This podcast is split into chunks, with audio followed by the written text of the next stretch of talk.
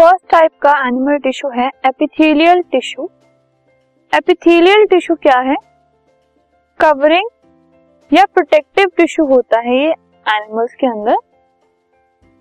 ये outer covering बनाता है जैसे कि स्किन की ऑर्गन्स की जो आउटर लाइनिंग होती है ब्लड वेसल्स की जो इनर लाइनिंग होती है लंग्स की जो इनर लाइनिंग होती है ईसोफेगस की जो इनर लाइनिंग होती है, इन सब में एपिथेलियल टिश्यू प्रेजेंट होता है।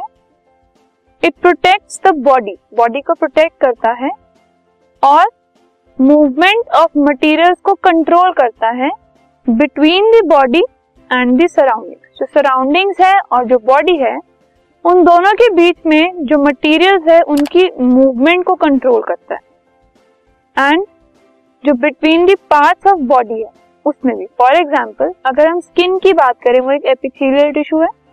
तो सराउंडिंग से हमारी स्किन के अंदर कोई चीज़ ना जाए और हमारी स्किन से सराउंडिंग में कोई चीज़ ना जाए, ये वो कंट्रोल करता है। और ऐसे ही फॉर एग्ज़ाम्पल जो लंग्स है लंग्स की लाइनिंग भी एपिथेलियल टिश्यू की होती है। तो लंग्स में भी जो बॉडी के पार्ट्स हैं, उसमें से अंदर कुछ ना जाए और लंग्स में से बाहर कुछ ना जाए, ये भी ये टिश्यू कंट्रोल करता है।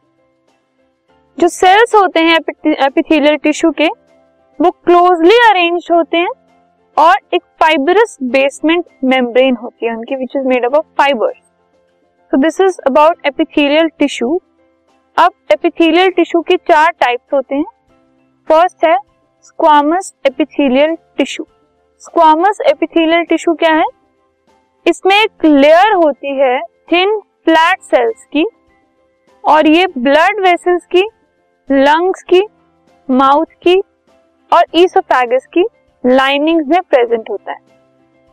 जो स्किन है, उसमें बहुत सारी लेयर्स होती हैं एपिथेलियल सेल्स की और इन लेयर्स को कहा जाता है स्ट्रेटिफाइड स्क्वामस टिश्यू सेकेंड है कॉलमर एपिथेलियल टिश्यू इसमें टॉल पिलर लाइक सेल्स होते हैं। You can see in the adjoining figure pillar की तरह सेल्स है इसमें।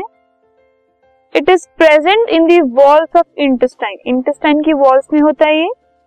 जो कॉलमर एपिथेलियल टिश्यू है, वो respiratory it is in the respiratory tract जो हमारे रेस्पिरेटरी ट्रैक्ट है, और इसमें हेयर लाइक प्रोजेक्शन होती हैं, जिसको सीलिया कहा जाता है, और उन हेयर लाइक प्रोजेक्शन को जो रेस्पिरेटरी ट्रैक्ट के अंदर जो प्रेजेंट होता है ये सेल्स ये टिश्यू उनको सीलिएटेड कॉलमर एपिथेलियल टिश्यू कहते हैं। नेक्स्ट है, क्यूबॉइडल एपिथेलियल टिश्यू। इनमें कौन की शेप के सेल्स होते हैं? जिसमें एक बेसमेंट मेम्ब्रेन होती है, एक बेस मेम्ब्रेन होती है। और ये किडनी की ट्यूब्यूल्स की और सिलाइवरी ग्लैंड्स की जो डक्ट्स होते हैं, उनकी लाइनिंग में प्रेजेंट होते हैं। और इससे मैकेनिकल सपोर्ट मिलता है इन सब सेल्स को, इन सब ऑर्गन्स को, जिससे वियर एंड टीयर नहीं होता। Granular epithelial tissue sometimes epithelial tissue folds inwards and forms a multicellular gland which secretes substances कभी कभी क्या होता है? जो एपिथेलियल टिश्यू है, वो अंदर की तरफ़ फोल्ड हो जाता है और एक मल्टी सेलुलर ग्लैंड बना लेता है, जिसमें सिक्रीशन होती है सब्सटेंसेस की। सब्सटेंसेस सिक्रीट होते हैं। उस टिश्यू को कहते हैं granular epithelial tissue so this is all about epithelial tissue इसके बाद हम second type of animal tissue पे मूव करेंगे। This podcast is brought you by hub hopper शिक्षा अभियान अगर आपको ये पॉडकास्ट पसंद आया तो प्लीज़ लाइक शेयर और सब्सक्राइब करें। और वीडियो क्लासेस के लिए शिक्षा अभियान के यूट्यूब चैनल पर जाएँ।